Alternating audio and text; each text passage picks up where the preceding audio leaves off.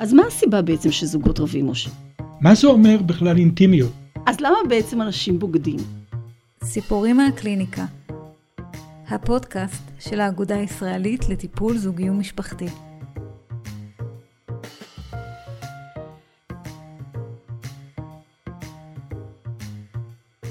אז שלום לכל המאזינים והמאזינות. זהו, אנחנו בפודקאסט השני שלנו, של האגודה הישראלית לטיפול זוגי ומשפחתי. אני דוקטור חגית ירניצקי, פסיכותרפיסטית, מטפלת ומדריכה מוסמכת בטיפול זוגי משפחתי, ואיתי נמצא היום פרופסור משה אלמגור. משה, בבקשה תציג את עצמך. אז אה, אני פרופסור משה אלמגור טיקוצקי. גם אני אה, מטפל, מדריך, פסיכולוג קליני בכיר, יושב ראש האגודה. היושב ראש שלי. יושב ראש האגודה הישראלית לטיפול זוגי ומשפחתי, ועם uh, פרקטיקה, אני חושב, די נרחבת. לגמרי. ובשביל זה אתה כאן איתנו, כי אנחנו בעצם, מה שחשוב לנו בפודקאסט הזה, זה שאנחנו בעצם נביא את מיטב המומחים המקצועיים בכל מיני תחומים שונים של הטיפול הזוגי והמשפחתי, של כל מיני סוגיות שעולות ומתעוררות, ושלא תמיד לאנשים יודעים לאיפה לפנות וכולי. ואז הנה אנחנו כאן איתם בשביל לענות להם כמה שאפשר על השאלות שעולות. גם נאפשר לכם קצת להציץ על הקליניקה, אנחנו נספר לכם סיפורים, לא לגמרי אמיתיים, אבל שכן מבוססים על מקרים אמיתיים מהקליניקה. אז הנושא שלנו היום אה, וואלה, הוא לא פשוט, אבל כל אחד נתקל בו. כמעט כל אחד. בעצם כולנו, על מריבות בין בני זוג. מי לא? מי לא נתקל במריבות? תופעה כמעט אוניברסלית. זה נושא מוכר בכל בית, והוא לא קל להרבה זוגות. אני חושבת שזה בעצם אחד הנושאים שבגללו אנשים מגיעים אה, לטיפול. מה אתה חושב? זה לעיתים קרובות מריבות הן כרטיס הכניסה לטיפול. לגמרי. אנשים מגיעים כשהם עייפים, תשושים, כועסים, מרגישים שנגמר להם. כל היום אנחנו רבים, אנחנו לא מסוגלים לדבר, אנחנו רק רבים. אין בינינו בכלל תקשורת, אנחנו רק רבים. ולא רק שאנחנו רבים, אני חושבת, אני לפחות מרגישה את זה שאנשים גם נורא נבהלים מזה שהם רבים. הגיע אליי השבוע, ממש, שבוע שעבר, סליחה, זוג ממש צעיר, ככה לא הרבה זמן אחרי נישואים לטיפול. הם מספרים לי שהם לא מפסיקים לריב. והם מאוד מבוהלים את זה, כי זה לא סתם שהם קצת רבים, הם רבים וזה תכף, אה, אה, תכף זה מגיע להסלמה עם צעקות ומריבות קשות וזריקת חפצים אפילו לפעמים, ועל מה? אז, אז על מה הם רבים? אז על סדר ועל ניקיון ועל ההורים שלו ועל ההורים של, שלה, ולא נעים לי להגיד אפילו כאילו על דברים שטותיים, כמו אה, הוא לא הוריד את, המו, את, המו, או לא, לא הוריד את המושב של האסלה. כל הזמן משאיר את המורשב של האסלה למעלה. האמת שהם נורא מבוהלים מעצמם, כי הם לא רגילים לעצמם בכלל במצבים כאלה. אז מה הסיבה בעצם שזוגות רבים, משה? זו שאלה טובה מאוד, כי כשהם מגיעים, הם מבוהלים. כי הם חושבים שהריבים מלמדים על כך שאין להם תקשורת. וכשמרגישים שאין ביניהם תקשורת, הם אומרים לעצמם, אוי ואבוי, מה יקרה לקשר שלי? אם כל הקשר שלי בנוי מריב, מה יש לנו במשותף? הריב זו תופעה מאוד שלילית, זו תופעה מאיימת. זו אומרת שבן הזוג כועס עליי, שבן הזוג לא רוצה להיות איתי, הוא רוצה להרחיק אותי. וכמובן, שאם בני הזוג התחתנו ורוצים להיות ביחד, ומה שהם מקבלים זה ריבים, אז כשמגיעים לטיפול, הם מגיעים כבר בהרגשה שכמעט של סוף הדרך. ואז אני חושב, אחד התפקידים זה קודם כל להגיד להם שריב זה דרך תקשורת מצוינת. הם מסתכלים עליי ואומרים, זו דרך תקשורת? אני אומר, כן. בואו נשאל את עצמנו כשאתם רבים, מה אתם מבקשים מבן הזוג שלכם? קרי, זה מה שאתם רוצים, נכון? אתם לא סתם נכנסים לחדר ומתחילים לריב כי בא לכם. כי אתם רוצים להגיד משהו לבן הזוג, אתם רוצים לבקש משהו מבן הזוג. ואז הם נעצרים לרגע, כי זו שאלה לא בדיוק השאלה שהם שואלים את עצמם. אז רגע, אז אני רוצה לעצור אותך גם, okay. אוקיי. משה. אז אם הם בעצם רוצים לבקש משהו, אז למה הם פשוט לא מבקשים? אז קודם כל בואי נשמע, בואי נשאל ונשמע מה הם מבקשים. ובעצם הבקשה שלהם היא מאוד פשוטה, ומאוד מאוד קשה. הם מבקשים שיראו אותם, הם מבקשים תשומת לב, הם מבקשים הערכה, ואם אני אבוא לבן הזוג שלי, אני רוצה שתראה אותי, יכול להיות שבן הזוג יגיד, על מה את מדברת בכלל? אני כל הזמן רואה אותך. אני לא רואה אותך, את כל הזמן מול העיניים שלי. לגמרי. ואתה לא רואה אותי בכלל. אז כדי להסב את תשומת הלב ולבדוק אם אתה באמת מרגיש משהו כלפיי, אני צריך לדקור אותך, אני צריך להביא אותך לפינה. ואם אתה מתרגז, סימן שעשיתי משהו. אז אם את מסתכלת על זה בצורה כזו, לריב, זה בעצם, יש שתי משמעויות מנוגדות. משמעות אחת אומרת, תעוף לי מהעיניים מה שיותר רחוק. המשמעות השנייה היא הפוכה. אני רוצה להיות יותר קרובה אליך. אני רוצה להיות יותר חשובה בשבילך ובשבילי. והמסר הזה הוא מסר נורא חשוב, כי זה מסר שאנחנו מחמיצים אותו באופן קבוע. אנחנו כל כך נאחזים ומתמקדים באיך, שאנחנו לא שואלים את עצמנו, רגע, רגע, מה בעצם אתה רוצה? כשאתה רב איתי, מה אתה מבקש ממני?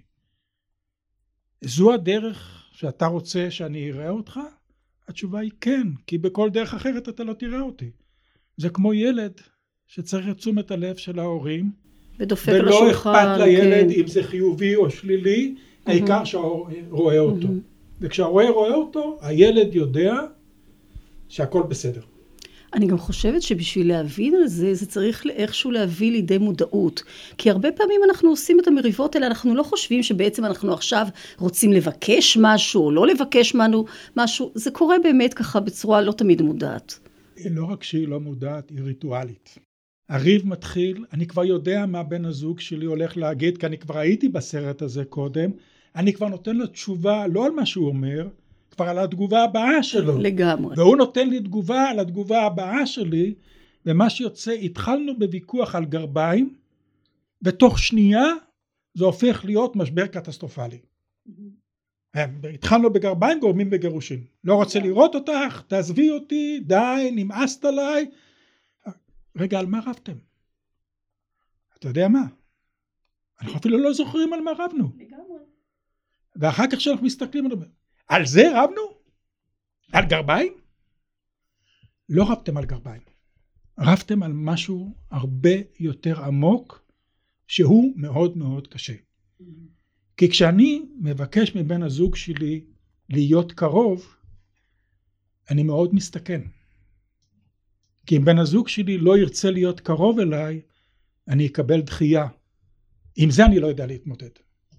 ואני גם לא רוצה להתמודד. ואז כשאנחנו שואלים את בני הזוג, על מה אתם רבים בעצם? הם רבים על קרבה. זה נשמע כאילו הם רבים על מרחק, הם רבים על קרבה. הם רוצים להיות יותר קרובים, הם מפחדים מזה. יש איום מאוד גדול כשבן הזוג שלי נעשה קרוב אליי. הם מפחדים מהקרבה, לא מהתחייה. הם מפחדים מהקרבה. כי מה זה אומר להיות קרוב? מה זה אומר בכלל אינטימיות? אנחנו מדברים על קשר מאוד קרוב של בני הזוג, על קשר של אמון. אם אני אשתמש באיזו אנלוגיה אה, קצת קיצונית, אני שם את הראש מתחת לגיליוטינה ונותן את החבל לבת הזוג שלי, מתוך תקווה שהיא לא תמשוך. כי אם היא תמשוך, יהיה בעיה על הראש שלי להגיע למגע עם שאר חלקי הגוף. מצד אחד צורך בקרבה, אבל פחד מאוד גדול מקרבה. בדיוק. אז מה יש בריב שמאפשר לפתור את הדיאלקטיקה הזאת? מצוין. כי הריב הוא דרך נהדרת להגיע למקום הזה. לא הריב עצמו. הריב עצמו מכין את שני בני הזוג לפרק הבא. והפרק הבא זה הפיוס. אז רגע, לפני שאנחנו מגיעים לפיוס, משה, מה בעצם המריבה משרתת? אני קצת יותר, אני רוצה להבין יותר. גם אתה יכול קצת יותר לפרט. מה, מה המריבה? איזה פונקציה זה משרת? המריבה משרתת את התחושה של אנחנו ביחד. דווקא היא משרתת את הקשר, כי היא אומרת, הרי כשאני רב עם בן הזוג שלי ואני רב בלהט, מה בעצם אני אומר לו? אכפת לי ממך? בטח שאכפת לי ממך. כל כך אכפת לי ממך שכל מילה שאתה אומר מדליקה אותי. אתה חשוב לי. כי אם לא היה אכפת לי ממך, אני צריך להיכנס איתך לריב, תקפוץ לי, מה אכפת לי? כי ההפך של זה זה אדישות. כשאני מגיע למצב שבו אני אדיש לבן הזוג שלי, אז אין קשר. אין, אין קשר. אז שמה אין קשר. שם אנחנו צריכים להתחיל לדאוג. שמה אנחנו כבר, אנחנו כבר מעבר לדאגה. שם אנחנו כבר עושים את הפתרונות האחרים. אבל כל עוד הריב ישנו, הלהבה קיימת, האכפתיות קיימת, הרצון להיות ביחד קיים, והפחד קיים, ואז כדי שאני אוכל לצאת ממנו, וזה בעצם המפתח, הריב עצמו הוא לא בעיה. אני יכול לריב, אני יכול ללכת, אני יכול לחצות כל גבול אדום, כל קו גם, אדום שאני גם רוצה. למשל שאותה זוג, זוג צעיר ישאל אותי, תשמעו, אנחנו מגיעים למצב של כבר כמעט אלימות, זה מפחיד אותנו. נכון, ובצדק, טוב שזה מפחיד אתכם. כי אתם, כי מה שזה אומר לי, אתם יודעים איפה הקו האדום. כי בכל קריב יש קו אדום, שני בני הזוג יודעים בדיוק כמה מותר להם ללכת וכמה מותר להם להרחיק לפני, שב, לפני שהעסק הזה מתמוטט. מתי העסק בדרך כלל יבואו, מתמוטט? יבואו לטיפול רגע קצת לפני. רגע לפני רגע זה, לפני. כי הם עדיין, כי כשהם באים לטיפול המסר שהם שולחים הוא אנחנו לא רוצים להיפרד, אנחנו רוצים להתקרב יותר. כי הנושא של הקרבה הוא אחד הנושאים הקריטיים בחיים זוגיים. אנחנו רגילים כל אחד להיות, אנחנו, החברה שלנו, מטפחת את האינדיבידואליות ואנחנו עצמאיים ואנחנו גדולים ואנחנו זה. לא עצמאיים, לא גדולים. כולנו ילדים קטנים שצריכים את האימא או את האבא וצריכים להתכנס שם בתוכו, אבל זה גם נורא מפחיד. זה נורא מפחיד להרגיש פתאום שאני מאוד תלוי בבן הזוג שלי. ולפעמים אני, האיום הזה הוא כזה שאני מרגיש שאני עוד קצת, אני מאבד את הזהות שלי, אני מאבד את עצמי, אני הולך לאיבוד, אני אתחיל לשאול מי אני ומה אני, מאיפה אני בא, איפה אני הולך. ואז, כדי למנוע את התחושה הזו, אני צריך לייצר מרחק. ואז אני נכנס למעגל שכשאת מסתכלת עליו, את מסתכלת על זוגות לאור זמן, את רואה את התבנית הזו עובדת כמעט כמו שעון שוויצרי. בין מרחק וקרבה. יש קרבה, כשהקרבה מגיעה לרמה מסוכנת יש מריבה, המריבה מייצרת מרחק אבל אומרת אני לא בורח ממך, אני אכפת לי, רגיעה, יבוא הפיוס, עוד פעם תהיה מריבה ואת רואה את הגלים האלו. אז אתה באמת אומר בעצם שבשביל לצלוח זוגיות רבת שנים, אנחנו צריכים את, ה... את המריבות האלה מדי פעם. כן, ובכל זאת, בכל זאת, מתי המריבות האלה, אז כאילו המריבות יכולות לעשות טוב לזוגיות, אתה אומר. כן. אבל לפעמים גם לא, לפעמים הן גם יכולות להרסניות. מתי, מתי זה קורה? מה ההבדל? זו בדיוק הנקודה שהטיפול יתמקד בה. הוא לא יתמקד בריב. כי אנחנו כבר הבנו, הריב, האיש הוא, הנושא שאנחנו מתעסקים איתו הוא לא הריב, הוא הקרבה. כדי להגיע לקרבה אנחנו צריכים לפתור את הריב. לפתור את הריב זאת אומרת שאחרי שרבנו, אה, יכול להיות שעה, שעתיים, לא חשוב, כמה זמן אחרי זה אנחנו צריכים לשבת ולשאול מה אנחנו מבקשים אחד מהשני. כשאנחנו מבקשים, כשאנחנו מגיעים לנקודה הזו, ואנחנו אומרים, כל מה שאני מבקשת ממך, או להפך כמובן, זה חיבוק. אנחנו מגיעים לרגע שהוא אחד הרגעים הנפלאים ביותר, וככל שהריב חזק יותר, קשה יותר, הרגע הזה הופך להיות קסום יותר. זה הרגע של הקרבה. זה מקום שאנחנו, זמן שאנחנו מרשים לעצמנו להוריד הגנות, להתקרב. יחסי המין באותו זמן יהיו הרבה יותר טובים. כי אנחנו כבר היינו על סף התהום, חזרנו מסף התהום, הבנו שאנחנו רוצים להיות ביחד למרות ועל אף מה שקרה, נוצרת קרבה מאוד גדולה. עכשיו אנחנו זוכרים, הקרבה המאוד גדולה בסופו של דבר מהר מאוד הופכת להיות מאיימת ואז אנחנו צריכים להתרחק ואנחנו נכנסים למצב כזה. לא המריבה היא האישו. הנושא המרכזי הוא לא המריבה, הנושא המרכזי הוא קרבה. ולזה אנחנו צריכים להתייחס. אם אנחנו רוצים לעזור לאנשים, אנחנו רוצים לעזור לעצמנו, אנחנו צריכים להבין, להבין שאנחנו רבים, אנחנו מבקשים קרבה. בדיוק ההפך ממה שנראה לנו. ובכל זאת אני רוצה להקשות עליך קצת, משה. כי אין ספק שכולנו מכירים את הרגעים הקסומים האלה, לפעמים שאחרי מריבה ושיש התפייסות וקרבה ויחסי המין נעשים טובים יותר, אנחנו מכירים את זה כולנו. יחד עם זה, יש זוגות שמאוד לא פשוט להם להגיע לרגע הזה, כי בדרך יש כל כך הרבה עלבונות והטחת האשמות וכולי, ולא כל כך פשוט לעשות את הסוויץ' הזה מהמקום הזה למקום של קרבה. ואולי פה קצת נכנס הטיפול הזוגי. אני, אני מסכים ולא מסכים. אוקיי. כיוון שהצורך הבסיסי בריב הוא קרבה, אנחנו יכולים להתגבר על הרבה מאוד דברים שנראים לך כדברים כאילו הם חציתי את הגבולות, אמרתי את כל הדברים הגרועים שאני יכול להגיד, כל מה שהסתתר לי בראש על בת הזוג שלי או על מישהו אחר, שפכתי שם וזה איום ונורא. אבל אם אנחנו יודעים שאנחנו רוצים את הקרבה, בשנייה אנחנו נוותר על זה. איפה שאני כן מסכים איתך, כיוון שהבעיה העיקרית היא בעיה של קרבה ויש לנו קושי עם קרבה, עם זה אנחנו צריכים להתמודד. את זה אנחנו צריכים ללמוד איך אנחנו יכולים להתקרב בלי שזה יאיים. איך אנחנו יכולים לתת לעצמנו, לענות על הצורך של להיות קרובים למישהו בלי לוותר על העצמאות שלנו. זה המשחק שהוא משחק מאוד עדין בין בני הזוג שהוא בעצם לב הטיפול. לאלה שמגיעים לטיפול. בוודאי, מי שלא מגיע לטיפול, מה אה, קורה? לא, ילך, ל... ירד, אם זה הוא בחיפה אז הוא יורד למטה לבית הדין הרבני וגומר עניינים שם. Mm-hmm. בדרך עובר דרך שני עורכי דין והופך את כל העסק למין מסכת מכוערת אה, בלתי רגילה, אבל אם הוא לפני שהוא יורד למטה הוא עוצר אצל המטפל ובעצם לומד שמה שנראה לו כל כך היום הוא לא כזה היום. מה קורה בקליניקה? אתה מלמד אנשים לריב יותר נכון?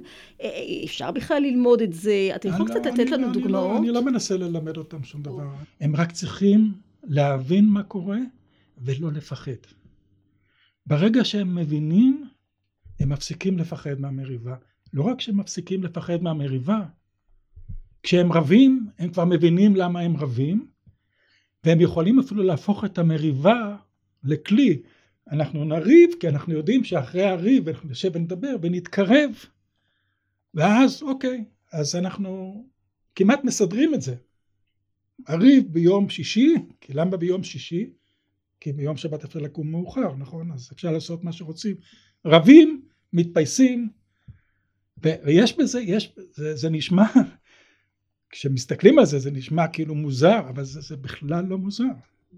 זה החיים. אז בעצם אתה נותן לזוגות להבין או לנסות לראות מה, לעצור קצת את הפינג פונג הזה במריבות ולנסות בעצם לראות מה אנחנו מבקשים תחת, מה, מה, מה הבקשה שם. מבן הזוג. מבן הזוג. ולא לפחד, לא לפחד מהמריבה. כי ברגע שאת מבינה שהמריבה היא בעצם בקשה לקרבה, המריבה כבר לא יכולה להיות מאיימת, כי את כבר יודעת מה היא משרתת. וברגע שאת יודעת מה משרת את המריבה, לא צריך להיבהל ממנה. וברגע שאני לא נבהל ממשהו, האופק שלי נפתח. ואני לא מסתכל ואני רואה, אוי, איזה מין אישה זו, רק רבה כל היום ורק מתלוננת כל היום ורק זה, אלא, לא. היא רוצה משהו, היא רוצה משהו ממני. היא אומרת לי משהו מאוד חשוב. אני צריך לשמוע. אני רוצה לשמוע, כי אני רוצה את הקשר איתה. ואני רוצה גם את ההזדמנות להגיד לה שתלך לעזאזל. כי זה גם בסדר. ממש רדיקלי. כן, כן, כי אם יש לי בעיות בעבודה, אני אצעק על הבוס שלי, הוא יעיף אותי דרך המשרד, דרך החלון, הרבה יותר בטוח בבית. אני אבוא הביתה. כי זה שם בטוח. כי שם בטוח. נכון. ואז אשתי תסתכל עליי, ואם היא תבין, לאחר הטיפול, תגיד לי, תגיד לי, מה קרה לך בעבודה היום? שאך, אל תשאלי, הבוס הזה. אוקיי, אז אני מבינה שאני הקליבר רק שלך, אני כבר לא מאוימת. Mm. יש לי כבר את הכוח, אני כבר מבינה. גם אתה מבין שאתה יכול להוציא עליי, כי אני המקום הכי בטוח שלך, שזה מאוד מחמיא. אבל שנינו יודעים מאיפה זה מגיע. אז אתה תוציא ואחר כך נרד ואחר כך נדבר ואחר כך נפתור את הבעיה הזאת. זה ממש ריקוד הדין שצריכים ללמוד אותו. או, זה כיף. לגמרי. אבל אתה יודע, דיברנו קצת לפני ההקלטה, ואתה אמרת אה, שהדבר הכי חשוב מבחינתך, לדעתך, זה איך המריבה מסתיימת. אז מה מבחינתך זה התסריט אה, הנכון למריבה? של הסיום הנכון למריבה, אני מתכוונת. אנחנו יושבים אחד עם השני, ואנחנו שואלים, על מה בעצם רבנו? מה אנחנו מבקשים אחד מהשני? התשובה לשאלה הזו היא תהיה התשובה שתקרב אותנו. כי אנחנו אף פעם לא רבים כדי להכות מישהו לצורך ההכרה. אנחנו רבים כדי לשמוע משהו אחר. וכשאנחנו מתפייסים, אנחנו שומעים את המשהו אחר. ומשהו אחר שאנחנו נשמע הוא תמיד משהו חיובי, הוא משהו מקרב. לכן לריב יש חשיבות, כי אם מסיימים אותו טוב, הוא מחזק את הקשר. הוא הופך להיות מאחד מכלי התקשורת, והוא מחזק את הקשר. אני יודע שמה שאני, שומע, שאני אומר עכשיו נשמע הפוך מכל מה שאנחנו רגילים, אבל תאמינו לי, זה כל כך נכון. זה כל כך שם, שזה מדהים. אז משה, גם אנחנו מגיעים כמעט לסיום. קצת רבנו בדרך, אבל לא ממש. אה, ואני ממש מודה לך על השיחה המרתקת והפרספקטיבה המאוד ייחודית לנושא כה נפוץ ומכאיב ומעסיק זוגות רבים, אבל זה בהחלט פרספקטיבה שנותנת הרבה תקווה. ועד כאן אנחנו בפרק הזה. הפרק הבא יהיה, אנחנו עוד לא יודעים על מה הוא יהיה עוד, אבל הוא יהיה מאוד מעניין. בטוח. אז אני חגית ירניצקי, ובשמי ובשם האגודה לטיפול זוגי ומשפחתי, אני מודה לכולכם על ההאזנה.